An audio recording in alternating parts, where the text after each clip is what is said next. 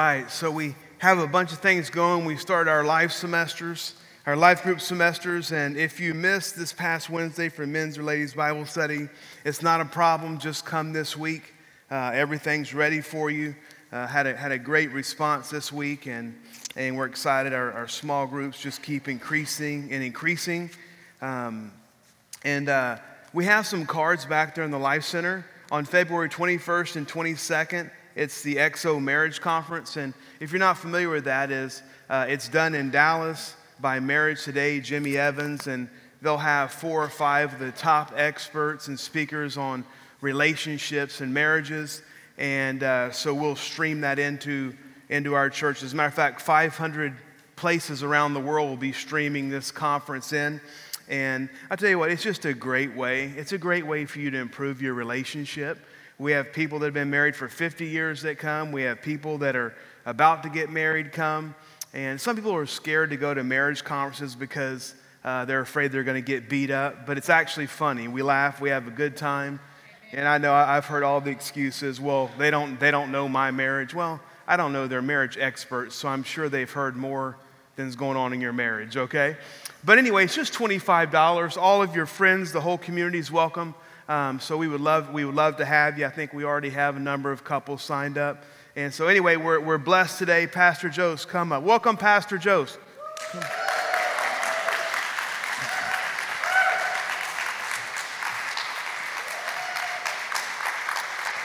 Pastor Jose is in from India. Uh, he's been doing a great work for the Lord over there, starting churches, winning people to the Lord. And and next Sunday he'll be speaking the whole the whole time, the whole lesson. Uh, but I, he just got in, and I wanted to give him some rest. And I actually bring him here for two weeks so he can rest because he, he works too hard, and I want him to take care of his body. Pastor? Praise God. It's on.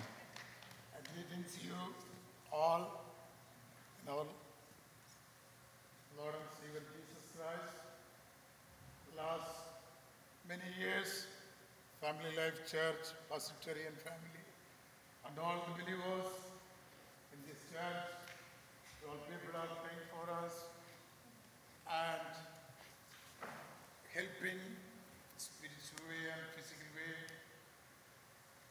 Uh, God has established His church in Nepal and Uttar Pradesh, the state of India. Uh, thanks.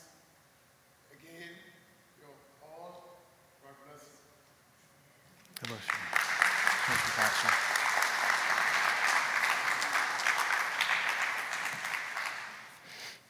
It, it's really phenomenal. Uh, if you don't know, we're an international ministry. We have more than three hundred churches in India and Nepal. And uh, since we partner with Pastor Jose, uh, we have started two hundred sixty-two new churches in India and Nepal. More than fifty thousand people have given their lives to the Lord. It's incredible. It's incredible. Doing an incredible job. All right, so we're starting a new series today. February, every February is Relationship Month at Family Life. Um, of course, it's Valentine's Day, and uh, like this this time we'll have the X O Conference that's focused on marriage. And I, I just do a, a, some type of a series that that is just focused on on relationships. And, you know, I think sometimes we take some relationships for granted. I think sometimes we do dumb things in relationships and we hurt them. Sometimes people that we really should be friends with, we put them off when they could really benefit our life. And so the goal is just to bring everything uh, back into perspective. Have you ever had one of those bad relational days? C- come on. You just have a bad relational day. Brett says no, but his wife raised her hand. So um, you just have a bad relational day. Maybe your husband, your if your husband, you and your wife just didn't communicate so well today. There's some tension there. Maybe your kids don't like you today. Maybe your dog won't even come to sit on your lap today. You're battling finances, or some, there's some problems with coworkers at work. I'm having a bad relational day, and all of a sudden you look on social media, Instagram or Facebook, and one of your annoying friends posted the perfect picture of a family. Everyone's smiling, everyone's happy, you know, or maybe they post pictures of vacations. And, uh, you know, it's the vacation you've been wanting to take for ten years, but your husband just won't fork it out for it, you know. And there they are. Your friends are in your, your they're in your place. They're in your gazebo on the beach. You know what I'm saying? And, and sometimes things like that happen. We see things. And, of course, we only post pictures or put pictures out there that make us look good, right? No one, no one, well, I shouldn't say that. Some people do. But anyway, most people don't. But the truth is that perfect picture, um, that family that put on there, their family isn't always perfect. They have relational issues. They have days when they can't communicate. They have days when their teenagers slam the door and tell them to leave them alone and, and things like that. So we're starting a series this morning. I'm calling it Relational Goals, just some redefining some goals of relationships. And during this series, we're going to look at all types of relationships. I mean, think about how many different types of relationships we're in every day.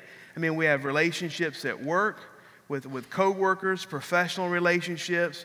We have relationships in our family, you know, marriage, parenting, uh, mother, father. We have neighbors. I mean, we have we have all kind of friends, all kind of relationships. And in in two weeks, next week, Pastor Jose is going to have the whole whole day. In two weeks, uh, I'm going to get Tracy up here with me, and, and she's going to tell you everything I've ever done wrong in our marriage. Maybe, I can't promise. I had to give her some bait to get her up here, you know. So anyway, so she's going to come up here and we're going to talk about relationships. We'll talk about parenting. We're going to talk about all type of uh, relationships. And I want to make you a promise that uh, if you'll come every week these next four weeks um, and listen to what we say, it's going to be very biblical, very practical, just some tools in your kit that you can use for everyday relationships. If you'll come every week, your relationships will be better. And I'm, I'm not over-promising and under-delivering. I'm, I'm telling you, there's going to be some very practical things that you can use to better uh, your, your, your relationships. And today we're going to talk just about relationships in general. And um, today I've, I've titled this lesson, Eight Legit Laws of Relationships. Eight legit, eight legitimate laws of relationships. And, um, you know, you can... As we go through these, you can deny these these that these these laws. You can say they don't apply to you. They can say that you don't work. They don't work. They won't work for you. Um, but these eight laws affect every person and every relationship. Sociologists re, did, were doing research, and they said that every year, the average person will interact with between five hundred and twenty-five hundred people a year. Between five hundred and twenty-five. Uh, you know, hundred people a year. So if you're an ex- if you're an introvert and you say, "Well, I don't like people," so maybe you only interact with three hundred people. Maybe you're an extrovert. Come on, we know them, and they and I mean they may be up to five or six thousand people. They just can't get enough of people. But think about it. That's a lot of interactions, and a lot of those are not going to be the interactions that you necessarily want to have. And so we have to learn how to deal with, with relationships. And, you know, the Bible, it's very clear that the Bible, in the Bible, that God is a relational God. He's very relational. As you study the nature of God, you really come to the idea that the whole Bible is about relationships. The whole Bible, that's what it's about. Re- our relationships with each other and our relationship with God. And, of course, um, an example of this is the Trinity. There's God the Father, God the Son, and God the Holy Spirit, and they're in a perfect, harmonious relationship. And, and you say, well, why did God, why did God create us for relationships? Life would be so much better if we couldn't talk. And the truth is that God, God uh, created us for relationships because he knew we were created to need relationships.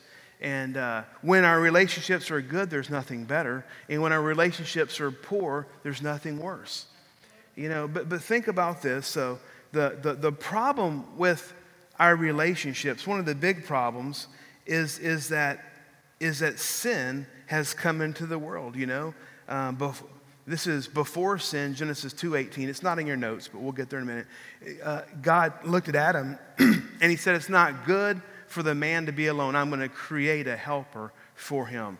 Now that's pre-sin. So if it wasn't good to be alone in isolation without friendships, relationships before sin, It certainly, it certainly isn't good for us to be in isolation and without relationships with sin, and, and, you know, after it entered the world. So relationships, they can bring the greatest joy or the most pain.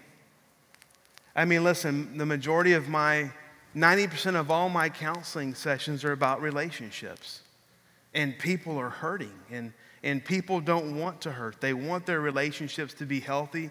They want their relationships uh, to be well. So let me ask you a question, just so I can make sure that I'm talking to the right group of people. Um, how many of you in here, I, I want you to be, actually I do want you to raise your hand if you would just be so, sometimes I don't want you to raise your hand and you still do, but anyway, how many of you in your life at some point have experienced pain because of a relationship? How many of you have experienced pain this week? How many of you, you were driving here this morning?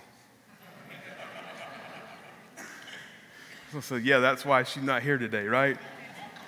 But broken relationships happen so often that we just, we need to go to God's Word to find out about relationships, how to maintain healthy relationships, and how to fix our broken relationships. Uh, God wants our relationships, you know, to, to be healthy. And really, in this series, we're going to focus on Jesus uh, because Jesus is the only perfect human to walk on the earth, and Jesus experienced every human difficulty in relationships that we do. Jesus had a family. Jesus had friends. Jesus had co-workers, the disciples, his ministry team that he traveled around with all, all, all, all the time. Jesus experienced the, the high of people loving him and the low of people betraying him. And uh, think about this, Jesus even had to relocate geographically. He was born in Bethlehem, he grew up in Nazareth, and then he, he uh, relocated to Capernaum around the Sea of Galilee during his three years of, of, of ministry. As a matter of fact, Hebrews four fifteen, now I apologize, this isn't on your notes, but it says this, "For we do not have a high priest who is unable to empathize with our weaknesses, but we have one who has been tempted in every way just as we are, yet he did not sin." So let's look at these eight legitimate laws or principles of relationships. Whenever, if you attend a seminary, they always tell you when you speak, never have more than five points.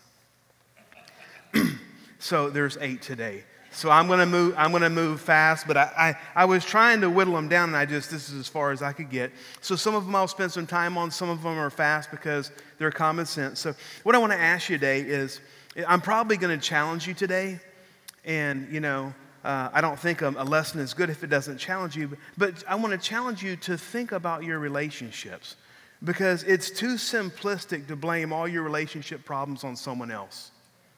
That's too simplistic. There's multiple people involved in relationships, and sometimes our relationships are messed up because of something we've done, our pride, our selfishness, our criticalness. Sometimes they're messed up because of someone else, what someone else has done. Sometimes they're messed up because we're just shallow. Both people are just shallow, man. Sw- you have to swallow your pride to have good relationships. You just have to. So number one, the law of hospitality. The law of hospitality. Proverbs eighteen twenty-four, it says, "A man who has friends must show himself to be friendly." So in order to have friends, you have to be friendly. And, you know, again, I, ha- I have people tell me from time to time that I don't have any friends. And, you know, you, you say this as nice as you can, but guess what? If you don't have any friends, it's your fault because you're not being friendly. The Bible says if you show yourself friendly, you will have uh, friends. So if someone has no friends, it's because they've been friendly to no one. If they have one friend, it's because they've been friendly, friendly to one person. If they have three friends, it's because they've been friendly to three people. Have you ever been somewhere, like you're sitting there somewhere, and someone just walks in, and like you can tell like they're in a bad mood, they don't want to talk to anybody, and they just kind of blow through people and don't talk to anybody. You ever been there? Your, your coworker? Your husband, right, whatever, and um, but it's like, man, you know, we can't do that. We we have to be friendly even when we don't feel like being friendly. We just have to. So be friendly to everyone. It doesn't mean you have to be close friends with everyone, but be friendly, uh, you know, to everyone. and be friends, close friends with, with a few. I mean, you can't, you can't be close friends with everyone. There's not enough time in the day. So think about Jesus. He was friendly with the crowds, right? The thousands that pressed on him. It says he healed them, he talked to them, but he wasn't close friends with the thousands. Who is he close friends with? Well, he had a, had a smaller group. His, his twelve disciples, I'd say he was pretty close to them because they traveled everywhere together. But even in the twelve disciples, he was really close to three, Peter, James, and John. Well, what did Bartholomew do wrong? Bartholomew's listed in the list of disciples, and we never mention Bartholomew again. What did poor Bart do? Well, he, he, he didn't, he didn't, I don't think he did anything, and I think Jesus was actually close to him, but Peter, James, and John, and among the three, he was probably closest with Peter, even though John in his gospel said, I'm the one whom Jesus loved, you know, still, okay? He was also really close with uh, two brothers and sisters, Mary, Martha, and, and, and Lazarus. So the law of hospitality says we have to be friendly to build strong relation, relationships. You know, I'm, I'm I'm, I'm an extrovert, so I naturally like talking to people. And there was a time when my kids were small. Let's say we were going home. We had to run in for a grocery store and get one thing. Uh, my kids started forbidding me from going in. Because, like, Dad is going to talk to somebody that he doesn't even know, and, and we're going to be out here in, in the car. And one time, Tracy and I, a few years ago, we took a vacation. You know, one of those things to where it was a cheap trip to go to an all-inclusive place in Mexico. I believe it was Cabo San Lucas or something, and it was a good price. And, and we wanted to go somewhere where, where we knew no one. I was just, we were tapped out. So we went there, and because of my propensity to burn, this, this guy was making custom sombreros, and he was painting them with all the N F L logos. And so I said, you know, I bought a big Cowboys one. Please forgive me, all the Texan fans. Please forgive me. I, use, I don't say that. When, when we, our church was smaller, one time a lady and her daughter started coming, and she found out I was a Cowboys fan, and she left the church. So you want me to pray for you or not, you know? But anyway, I bought a big Cowboys sombrero, you know, and, man, it shaded like half of my body as a big, he said, that's a big sombrero. It was. It was huge. And, uh, man, I, I, wore, I, I started wearing that, and wouldn't you know, like, everyone started coming up and talking to me. People didn't even speak English, you know, started coming up and wanted to talk to me about my hat and everything. And I was like, man, I'm fixing to just take this off and get burned, you know. I look across the pool, there's a dude with a Cleveland Browns sombrero. Cleveland, right? No one was talking to him, so I went and bought, no, I didn't. I, I didn't do that. I didn't do that. So Proverbs eighteen twenty-four, a man who has friends must show himself to be friendly. The second law is the law of capacity. The law of capacity. And here's what the law of capacity says. We all have a limited capacity for the amount of relationships we can handle. We all have a limited capacity. Jesus, who was God in the flesh, he had a capacity in his humanity. Jesus had a limited relational capacity. And when the crowds descended upon him, he had to escape from time to time to spend time with his Father.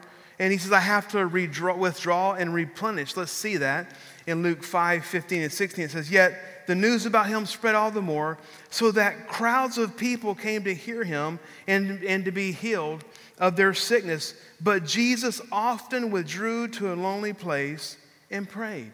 Some of you may be like, man, I don't need a crowd if three people descend upon me. I have to withdraw and pray. We all have different capacities. And a lot of it is due to the personality that God gave us.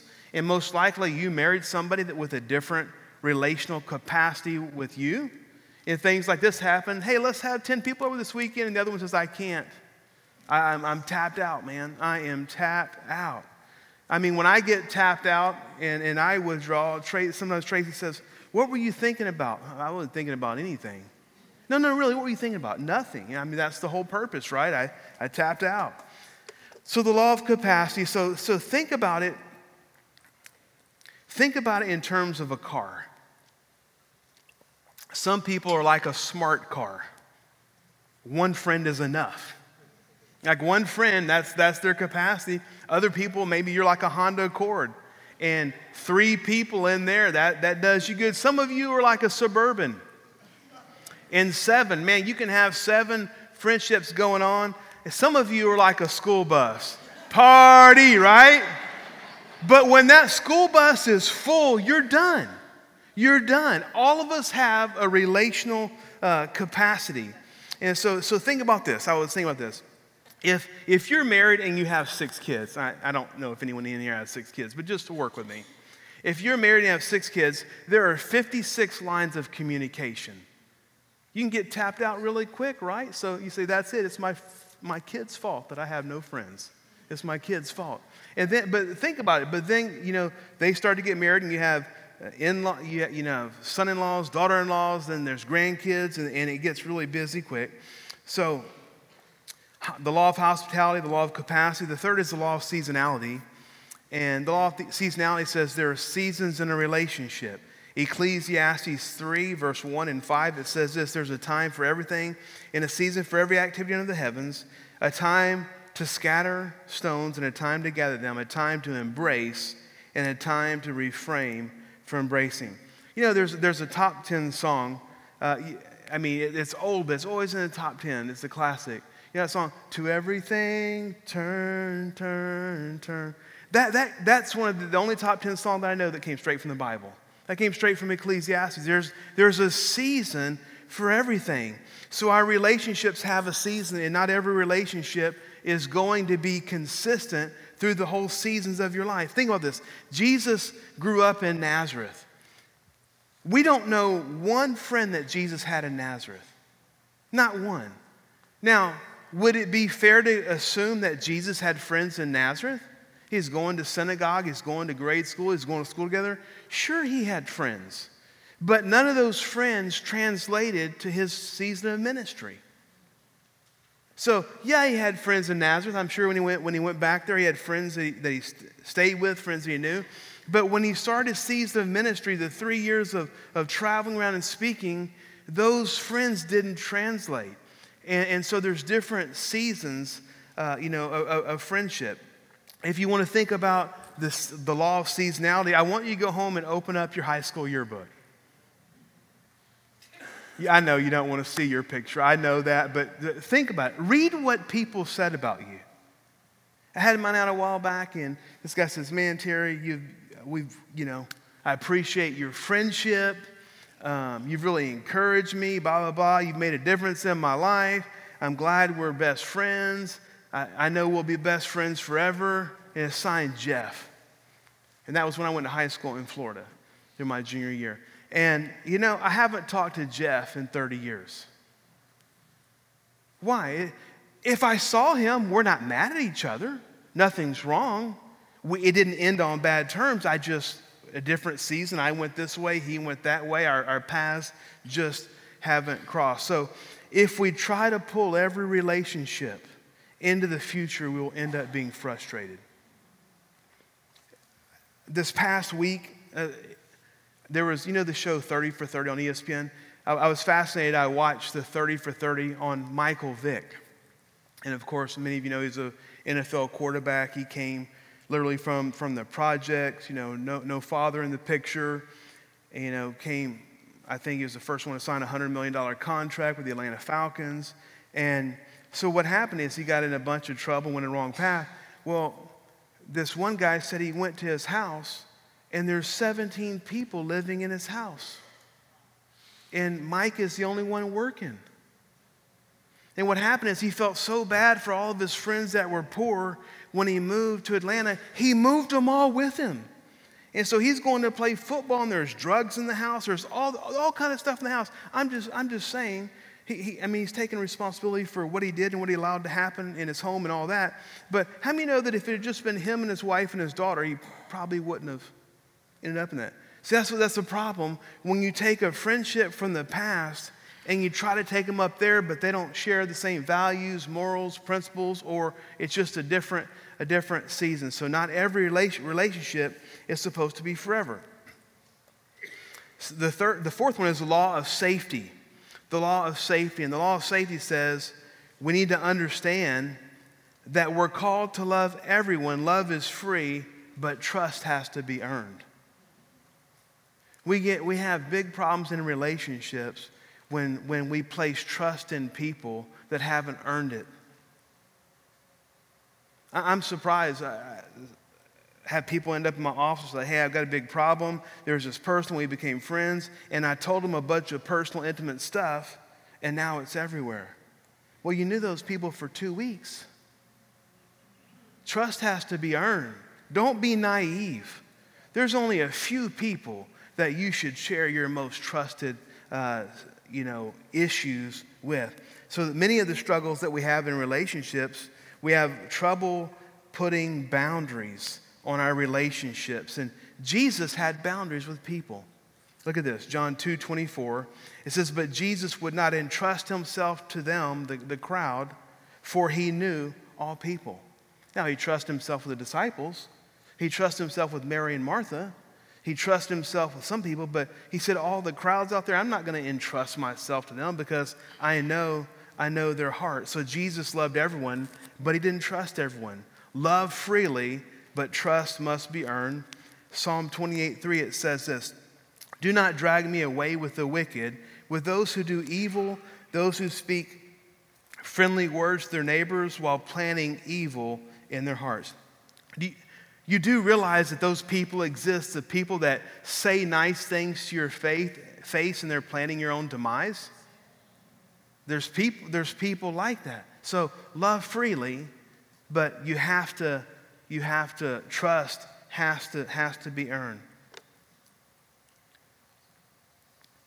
The, the, the fifth one is the law of clarity. I'm moving through these quick, the law of clarity. And the law of clarity says this, that we have to understand that there are lanes in life, like a road lane, like different lanes. There are relational lanes in life. Think about Jesus. Jesus had a lane for the religious leaders. Jesus had a lane for his close personal friends. Jesus had a lane for the crowds. How many know that Judas got a lane too, didn't he? Judas, he got a lane. So think about going down a highway. Are you ever going down a highway and there's one special car on the whole highway and they don't need to put their blinker on to move on over on you? You ever know? Are you that per- how many? I mean, you're just driving on the road and man, it's, it's like unsafe, you know, they just move in on you. And do you know that in our lives, we have relationships like that, where someone we hardly don't know, we don't know them at all, and they don't understand boundaries, and they, they'll, they'll just move into a lane, and all of a sudden they want to be our best friend, or you know whatever. It's kind of it's, it's kind of strange. They're they're relational lanes, and sometimes people pull into a relational lane that they shouldn't be in, and they don't use a signal. You know, it's like one time I had a, a, a person come to church, and after church they came up and told me they wanted to be best friends with Tracy and I. And I was like, well, you're a first-time visitor. I don't, I don't even know your name. You know, I'm not saying that it can't happen, but like I, you know, it's awkward. Have you ever been like, this is awkward, man? It's like, why you do this to me? What's wrong with people, you know? Um, or someone just comes up and says, hey, I want to... I'll babysit your kids for free. Man, I wouldn't let you watch my dog for free by what I know about you, you know? And so, I mean, there's these awkward things, but but people, you know, you know, it's not like if someone in your close lane offers to do that, that that's one thing, but like they're, they're, I didn't even know they had a lane. They didn't have a lane in my life. And now they're trying to move in to my home, you know? So, hey, listen, I didn't have room to put this in your notes, but they're going to be on the screen, so you may want to take a picture with your phone of these. There, I have identified twelve relational lanes. There's twelve relational lanes, and maybe you can knock this down to ten. Maybe there's more. First of all, lane number one is your enemies. Lane number one is your enemies, the people that don't like you, the people that, that are, are to harm you. You know, Jesus had the religious leaders. Jesus had Judas that betrayed him. You know, they didn't like him. So... enemies, your enemy lane should be out here away from you. You got to keep them at arm's distance. Don't, don't let them in. There's the enemies. Then there's just, sometimes there's former acquaintances. And former acquaintances of, yeah, I know them, but I don't know them. And you may see them around town. Then there's distant relatives. Every family has a crazy Uncle Charlie. Like you love them, you know. You're going to go to their funeral, but... you try to keep your kids away from Uncle Charlie. If you don't have an uncle, a weird Uncle Charlie in your family, Maybe it's you, right? Okay. I wanted you to get that one on your own, but you weren't working with me at all. Then, of course, there's professional relationships. Professional relationships. And, you know, we work with these people and we have a really good professional relationship, but that's all it is. You know, we don't, you know, we don't. After work, they go to a bar. I don't, I, you know, I'm not going to do that or whatever, but you work fine in relation. So there's, but our relational, our professional um, relationships, it's a lane in our life and it's an important lane. And of course, then there's neighbors. There's an acquaintances, acquaintances like maybe on social media or Instagram or Facebook. And, and uh, it's just, it's just an acquaintance. Have, have you ever maybe someone asked you to be friends on Facebook or something and You, you did that, and then, you know, they post something, and maybe you like it. You post something, and they like it. And, you know, you think, oh, yeah, yeah. And then have you ever just seen them? Like you just run into them later? You're like, oh, boy, I'm going to have to hide that one. You know, I'm going to have to hide that one. That, that one's a little bit strange. Uh, of course, coworkers. Then, then there's friends. There's a friend lane, our friends that we have. Then there's mentors. And we should all have mentors in our life. I have a couple mentors in my life, and here's how mentor the mentor lane works. I don't talk to them all the time, but when we talk, it's important. When they call me, I pick up if I absolutely, if I if I if I can. When I call them, you know, they, they will call me back because they know that I probably need something. Then there's close friends, the, the friends that we let on the inside lane right there. There's close friends, and, and there, there's close family, of course. And, and and then there's, we should have a relational lane with God. And just be, just because I put God at twelve, obviously it's the first. But as my, let me tell you how your relational lane with God should work. This is God's lane, and you should jump in it, and you should follow. You should follow that lane. So th- think about this with me. See, we we have problems. We have problems when we have. We let people who should be on an outer lane, we let them in too close into our lives. The, the people that, you know, you know, if you go along with them, you're going to end up in trouble. There's people they have, they don't, you know, they're, they're, I have I have some acquaintances, and, and they're nice, and I talk to them. They don't want to have anything to do with, with God, and maybe they don't even like church. I have some people I know that they tell me they don't like church. I'm like, okay, well, all right, I don't guess they're going to come on Sunday, but anyway. We we get in problems when, see, there are some people, let me put it both ways. There are some people that should be in a closer lane that you have put out for some reason. And there are some people that are too close and should be put in the farther out. So you have to manage these relationships. Don't let people get in. And, and then sometimes we have to do a D T R, a define the relationship.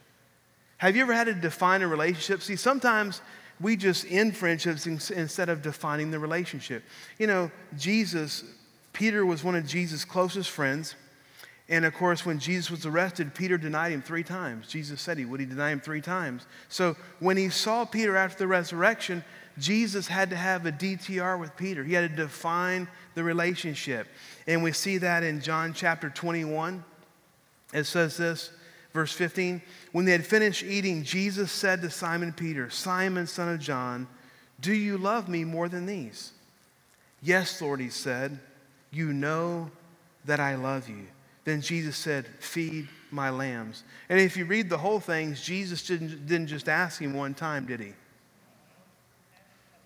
And, and so, so think, what did Jesus say? Hey, man, you acted like we weren't friends. You acted three times like you didn't know me. Three times you denied having anything to do with me. So I need to know, are we friends today?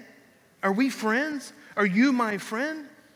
And, of course, Peter was broke and said, yes, please, you know, please forgive me. And he says, listen, if you love me, then you'll take care of my lambs or, or, or my sheep. And so there's probably some friendships that you need to have a D T R with, man. What is what is the what is you know defining the relationship?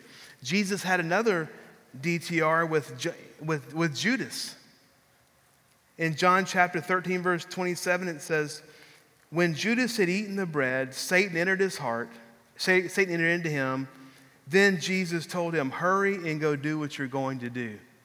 That's a D T R. Hey, this relationship is over. And you know, basically what, what Jesus is saying, you're closer friends with the devil than me. So that's it. That relationship uh, is over. And, you know, I, I, I want to think about this because I want you, I, I'm, I'm really just trying to get you to think. This is very important. Sometimes when I look at my relationships, there's one or two people that have really had a valuable impact in my life, and we've just kind of gotten away from each other, and I'm like, man, they were good in my life. And they're in an outer lane now. You know what? I need to get in contact with them. I need to move them a few lanes closer because they had value in my life. And again, sometimes we let stupid things, stupid things break up friendships, and it's not, it's just not, it's not good. If you have someone, if you have someone in your life, and man, they were always there for you when you needed them to be there. Maybe they kicked you in the pants when you need to be kicked in the pants. Maybe they encourage you. There's not too many people like that. There's not too many people in your life. And, you know, I have a couple friends that, you know, because life is, they may live in a different city or whatever, but if I'm in a bind, I know that I can call them and they'll always be there for me. So we have all these lanes, but you got to make sure the ones that occupy your closest lanes are the people that are, that are a blessing in your life. Lane number six is the law of idolize, demonize. Idolize, demonize. You won't find this in any books. Now, this is when you meet somebody and they put you on a pedestal, and then a few weeks later they're putting you on the cross. I'm not, I'm not kidding. One time when the church was smaller, the church was smaller, way smaller. We're meeting in daycare. And like I'm getting up there to start my message, and a guy that had never been, he'd been in church three times. And he just walked up and interrupted me. And I'm like, he's like, can I say something? I'm like, sure, you know. He's like, I just want to say, Pastor Terry is the best. I've been to all the big churches. Pastor Terry is the best pastor I have ever had. He is the best preacher of anyone I've ever heard. And do you know he came to church about four more weeks? And then I was the spawn of Satan.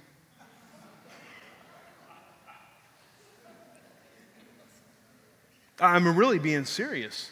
I'm really being serious. I'm like, man, you don't even, the things he was saying about me, I'm like, man, you don't even, like, you don't even know who I am, and you're saying these things about me. So think about it. This is biblical.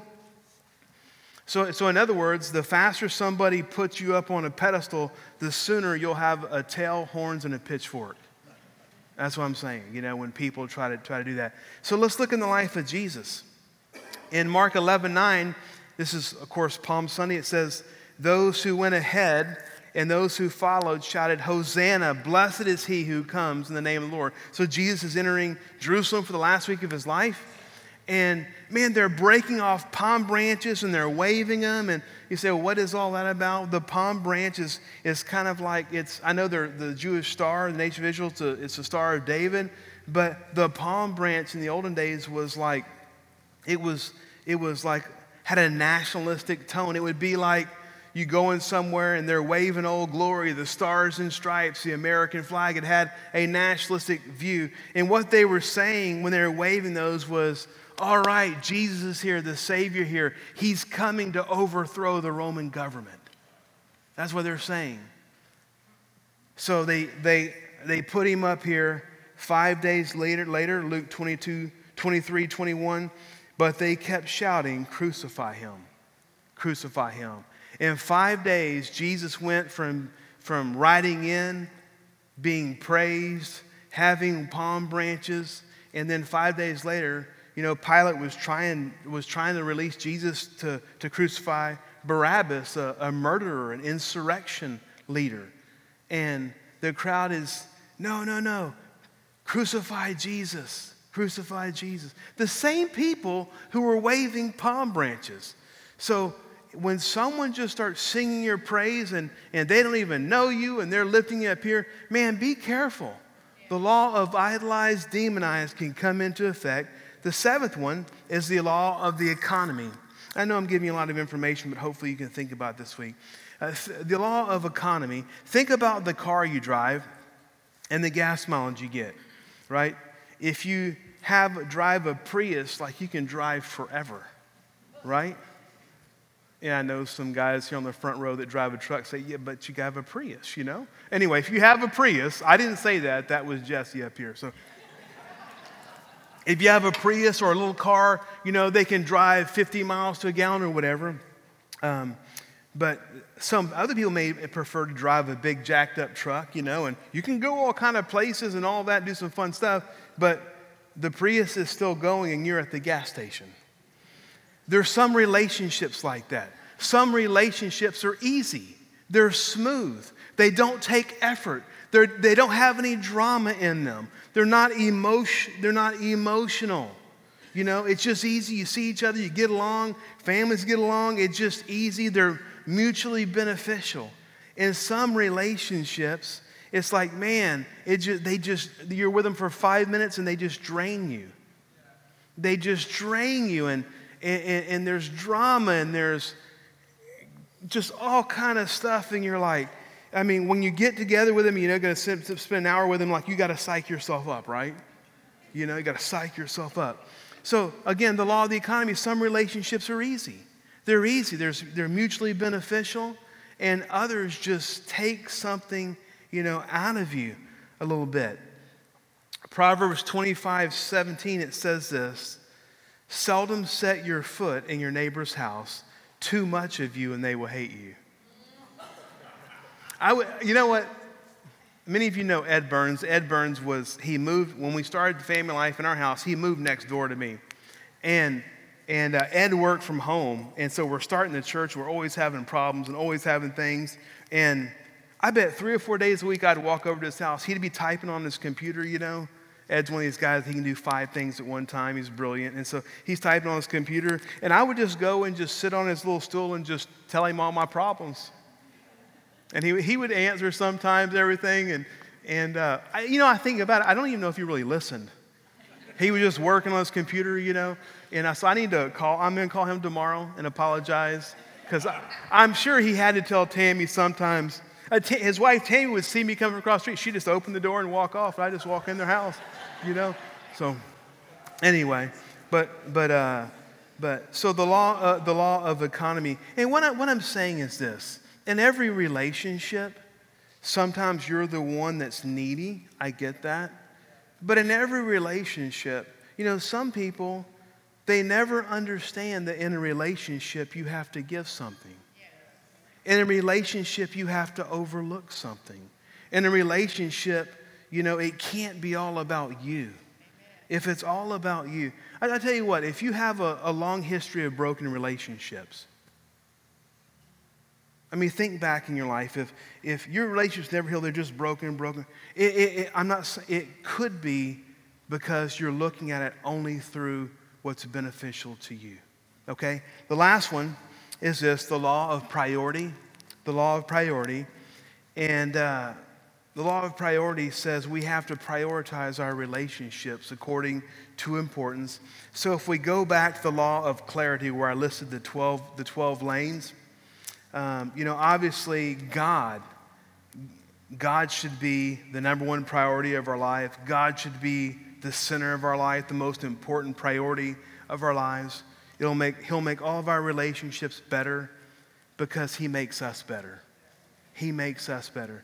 And if you ask Tracy, am I a better husband today than I was when we first married? And, and she would say, I know she would say by far, because he has a lot more of God in him than he did when we first married at twenty. Okay, what were we doing? Oh my goodness.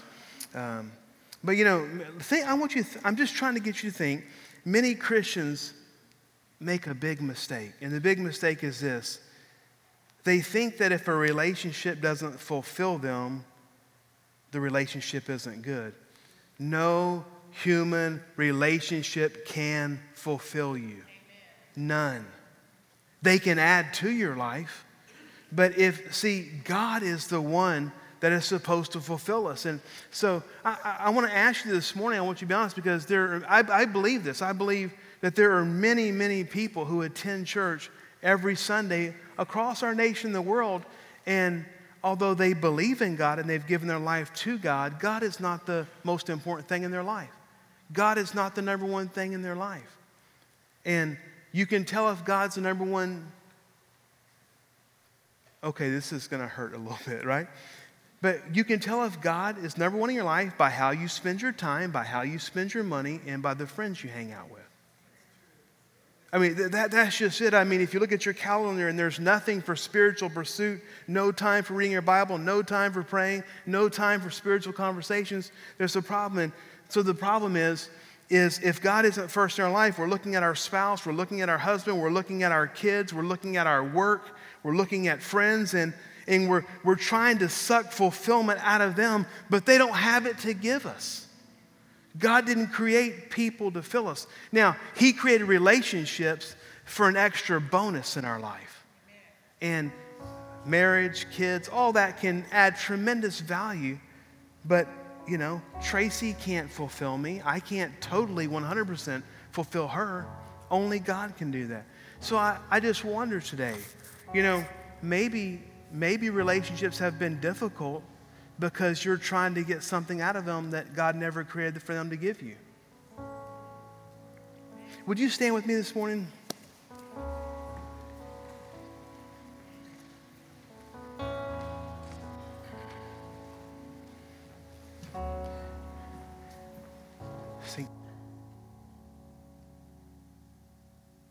Let's worship the Lord just for a minute, then I'll come up and close this out.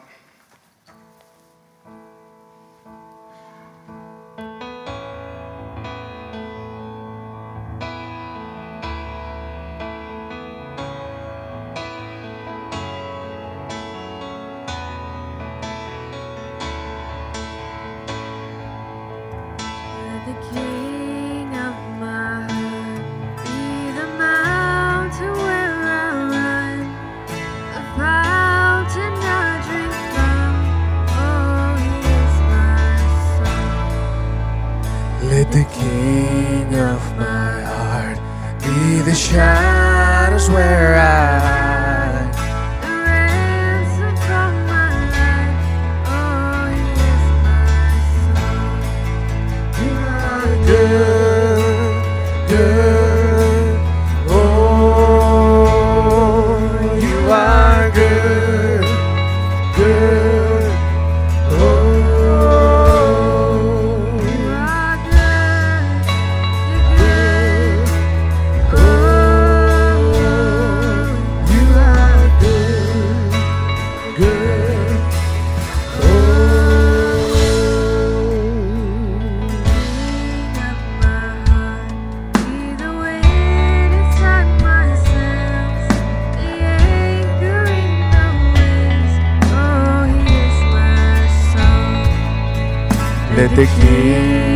my heart be the fire inside my veins, the echo in my days, oh, he is my song.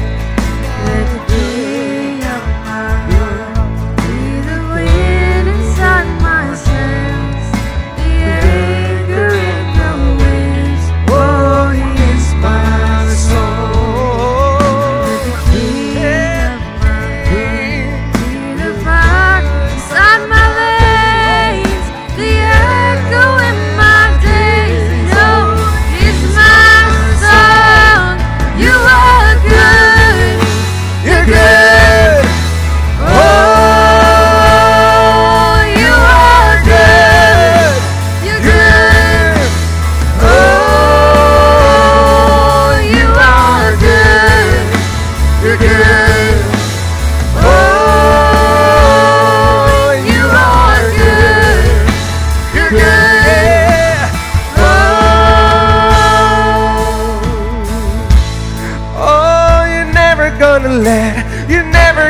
Let me down. Can you lift your voice?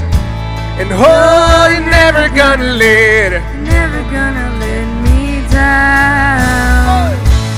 Oh, you're never gonna let, you're never gonna let me down.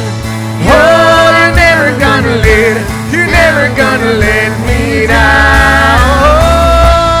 Oh, you're never gonna let, you're never gonna let me. You're never gonna let, you're never gonna let. Come on, sing it one more time.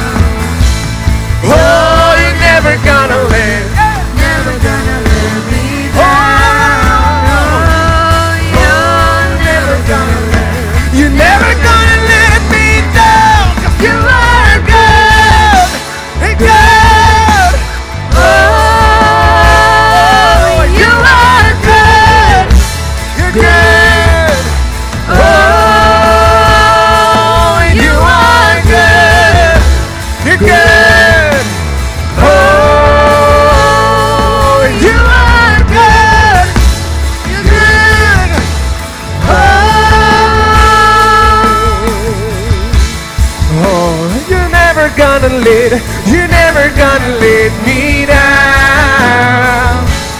Oh, you're never gonna let, you're never gonna let me down. Come on. Oh, never gonna let, you're never gonna let me down. Oh, you're never gonna let, you're never gonna let me down.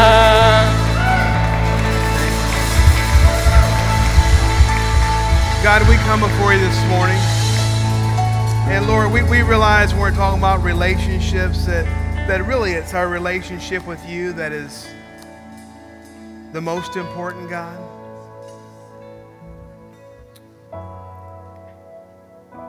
And Lord, perhaps there are some here this morning that have never established a relationship with you, and, and, and that's what they need to do. God, perhaps there's people here this morning, and Lord, they, they just, they love you, but through the course of time, they've just allowed things in life and different things, just to, unimportant things to get in your lane, God, and, and they've pushed, has pushed themselves off, off course this morning. If you're here this morning, and you say, you know, Terry, I've never I have never established a relationship with the Lord, and, and, and I really want to do that this morning. Is there anyone like that here this morning? They'll say, man, I need a relationship with the Lord, and I have never before done that. Then how many of you here this morning say, man, I have just allowed things to get in my way of the relationship with the Lord, and man, God, it just isn't number one in my life this morning, and I know that, and I just want to repent, and I just, I want to get God back at the center stage of my life. Just between you and the Lord, would you just raise your hands? I want to pray for you this morning. God, we just pray. It's so easy to let things that don't really matter invade our relationship with you, God. And Lord, we just repent this morning. God, we ask you to come into the center of our life, God, to, to be the center, the guiding point, the most important aspect of our life. And Lord, forgive us. Forgive us when we, we haven't done that. And Father, I pray for all those that are just evaluating relationships. Lord, it's so, it's so easy for important human relationships to be broken. And, and Lord, honestly, there's probably some relationships we need to move them closer to a closer lane. And there's other ones that we probably need to move to a, a lane further out because they're just not adding value to our lives. And so, God, I just pray this morning as we do this series, God, that you're strengthening our relationships, that you're helping us to make wise decisions in our relationships. And, God, as we leave today, I just pray your blessing over everyone here, Lord. We're in covenant with you, and I pray your blessing spiritually, mentally, physically and emotionally over your people. Protect us. Protect our minds. Protect our lives. Protect our hearts as we go through life. In Jesus' name we pray. Amen. God bless you, church. Have a great week.